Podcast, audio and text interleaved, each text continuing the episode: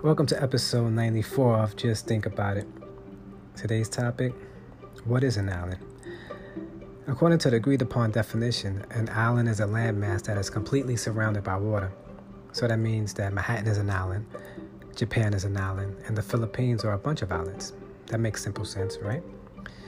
Now let's take it a step further. Utilizing the agreed upon definition, we will not have to include Australia, the combination of North and South America, and the combination of Africa, Europe, and Asia. Australia has the great distinction of being classified as an island, country, and continent. North and South America are classified as continents, however, they are connected, which technically makes the Americas one large island.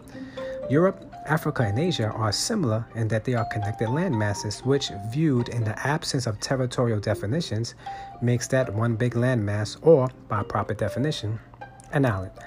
The earth is full of islands. It's just the need for humans to divide everything that we receive all types of classifications.